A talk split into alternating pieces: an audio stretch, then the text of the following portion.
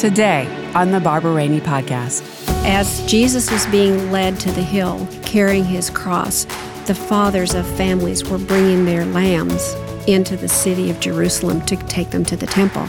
As he was nailed to the cross, the lambs were being taken into the temple. And as the lambs were being slaughtered in the temple, Jesus was hanging on the cross and he was dying. We'll take a closer look at some of the connections between the Old Testament festival of Passover and Easter.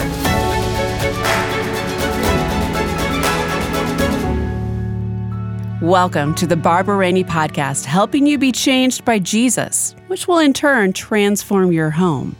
Thanks for listening.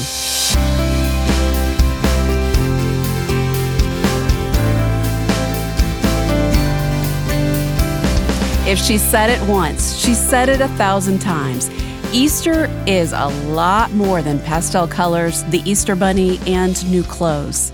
And as a mother of six and grandmother to many more, Barbara has often pondered how to raise the bar, so to speak, when it comes to Easter as I look at my own children who are now grown and have their own kids, it reminds me of what it was like when I was in their shoes and wanted to make Easter more meaningful but didn't really know what to do. And the culture doesn't help us because kids are usually in school. A lot of them are even in school on Good Friday.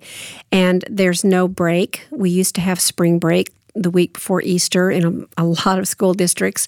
And sometimes that's the case, but not always. And so it doesn't have the cultural help. We don't have the free time like we do at Christmas to be able to think about what to do. And so it's a harder sell for our families today to be able to figure out how to how to make Easter meaningful. How do I elevate this with my family? What do I do? Because what's in the stores has nothing to do with Jesus. And so it's it's a real uphill climb to help families make something meaningful out of Easter. An uphill climb, but the view from the top is so worth it. What we observe on Good Friday and what we celebrate on Resurrection Sunday are the events at the very heart of the gospel. So it's key for parents to pass these truths on to their children and for Christians in every season of life to meditate on them.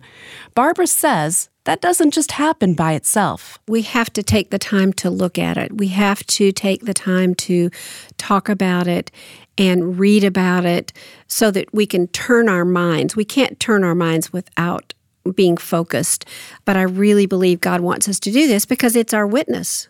We can't talk about Christ without the cross. Our conversation would be meaningless if Christ hadn't died and purchased our salvation.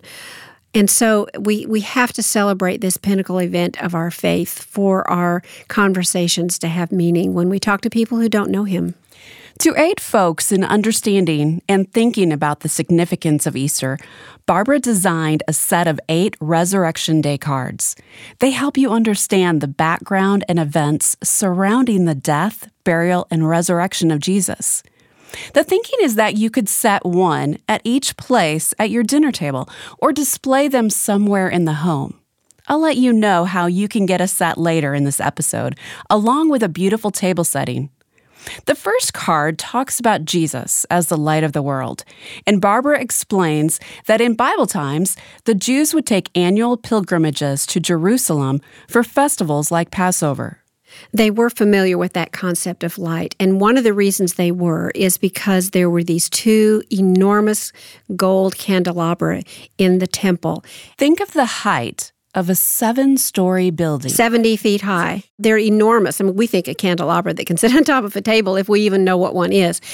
But um, these were in what's called the Court of the Women, these giant candelabra. And it said in some old writings that when the candelabra were lit, they were so bright that the light spilled outside of the temple and into the surrounding neighborhoods all around the temple. In our world of electricity and lights and power and cables and light pollution, it's easy to forget how amazing it must have been to see the glow from miles away. Barbara reminds us that Jesus connected that theme of light to himself. I think for us to appreciate not just Jesus' words and not just what he did, but everything that he communicated to us, it helps us to understand and appreciate it if we can go back to the time in which he lived and the setting in which he spoke these words. So, for instance, in this particular card, it talks about how Jesus went into the temple. He was very familiar with the temple, and those candelabra were symbolic of God being the light of the world.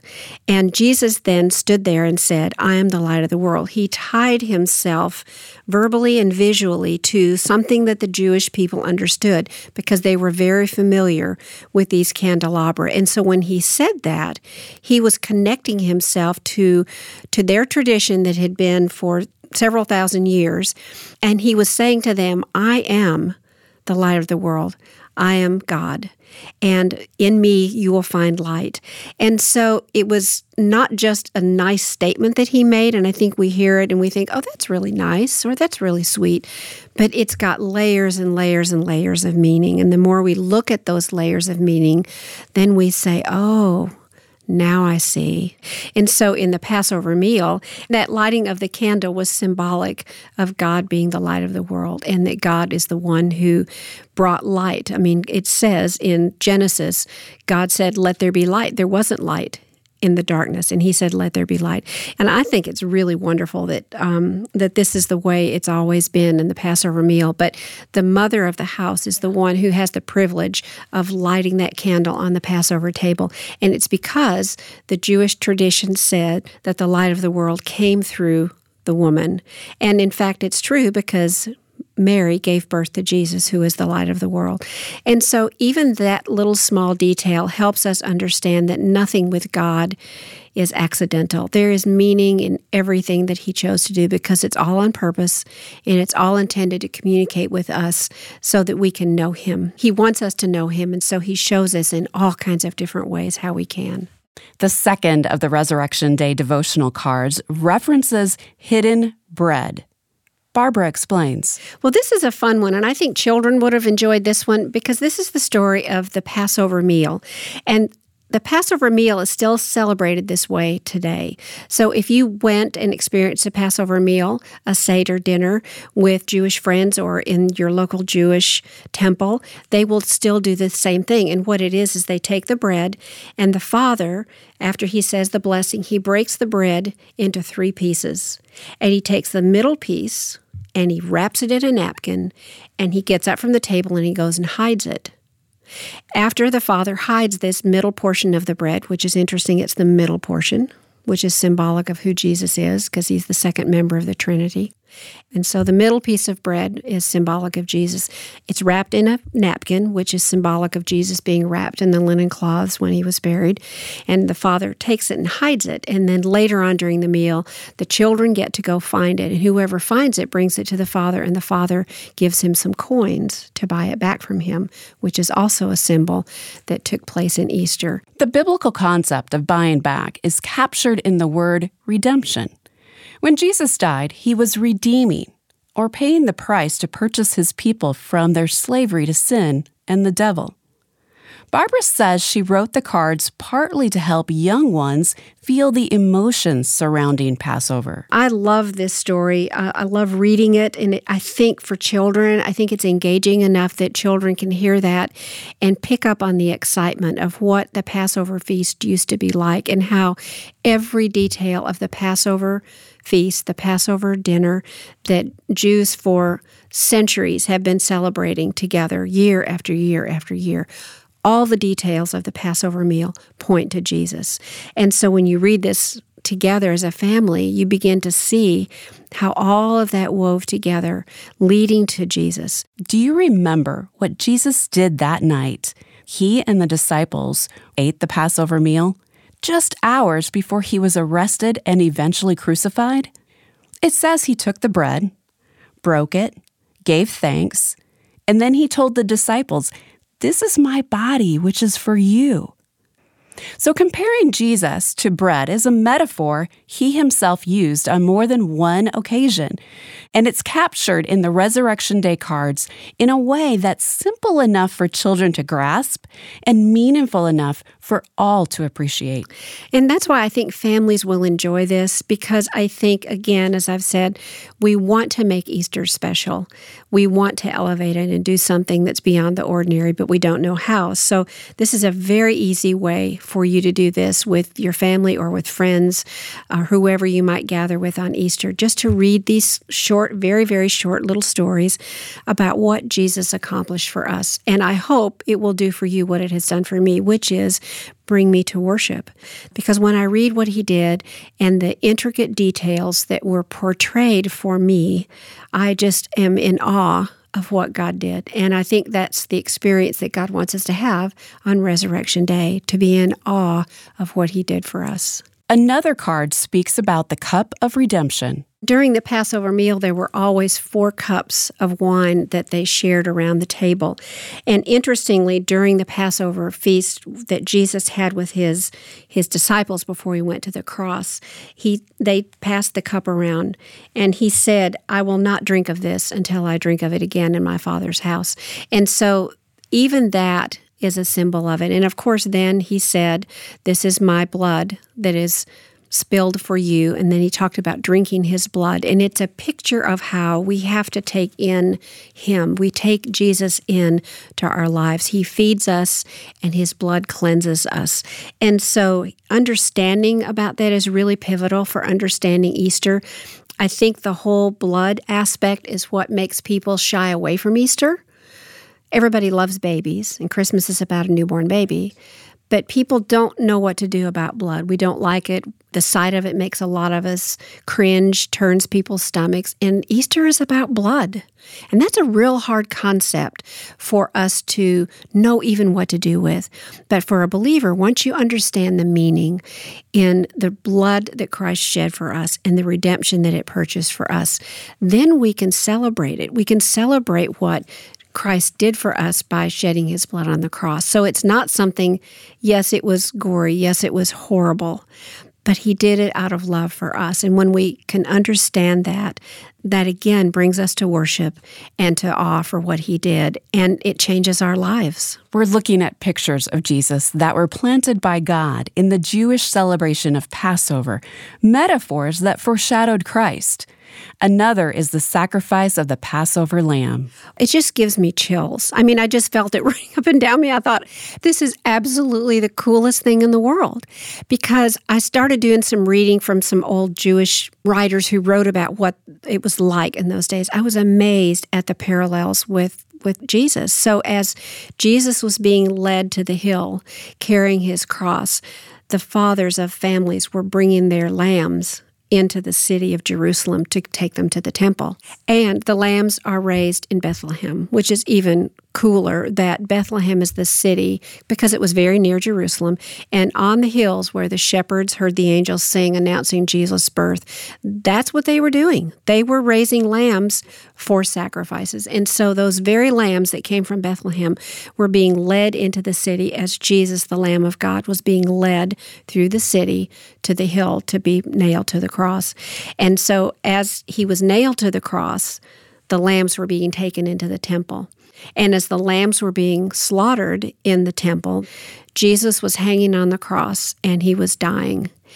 And it's just such an incredible picture of the timing, even of it, because at 9 a.m. in the morning was when he was hammered on the cross, and that's when the lambs were being slaughtered. I don't think anybody put two and two together. I don't think anybody got it because the Jewish people were so tradition bound. They were so soaked in what they'd been doing for thousands of years that they were just going about their business. For six hours, Jesus hung on that cross. Then at 3 p.m., the soldier came to Jesus and he pierced his right side, and as we know, blood and water spilled to the ground. And at the same time, the priests in the temple were trying to clean up the blood. And what they would do is they would take these big pitchers of water and they would slosh it on the altar, which was dripping with blood. And out the side of the temple flowed water and blood mixed together, which was a perfect picture of the water and the blood coming out of Jesus' right side. And when I read that the first time, I mean, I don't remember weeping, but I remember just being in awe of the precision that God orchestrated in those those details lining up with such perfection that whole day. And I just think it, again, it brings us to worship when we realize what Jesus accomplished on the cross and how for centuries he had been telling his people through the Passover sacrifice, through the Passover meal, look for Jesus. Look for someone who looks like this. God was saying, I'm bringing someone who's going to do this so that you don't have to do it over and over again. Someday someone will come and he will be your sacrifice once and for all. That's Barbara Rainey sharing some of what you'll find on the Resurrection Day cards. With Easter just around the corner, you'll want to order your set as soon as possible. It's available from Ever Thine Home for your gift of $50 or more. I also want to let you know about the beautiful Easter tablescape from Ever Thine Home. This Easter tablescape will help you plan an Easter celebration that is worthy of our risen Lord. It includes eight napkins that unveil Jesus' journey to the cross. You can read them during your Easter dinner and be amazed by the work of Christ. There are four placemats, each with a different hallelujah phrase about Jesus' victory. The placemats are printed in gold on white cotton, and they create the foundation for your Christ centered Easter celebration. And finally, the tablescape includes a Redeemer cross. It can serve as a centerpiece for your table. The whole bundle is available for a donation of $250 or more. Supplies are limited, so go to our website, everthinehome.com slash Easter. The Resurrection Day cards and the Easter tablescape are both listed there. Again, the website is everthinehome.com slash Easter. Thank you for listening today. May your Easter be full of joy and worship as you celebrate what Christ has done for us. I'm Michelle Hill, inviting you back next time for another edition of the Barbara Rainey Podcast from Ever Thine Home.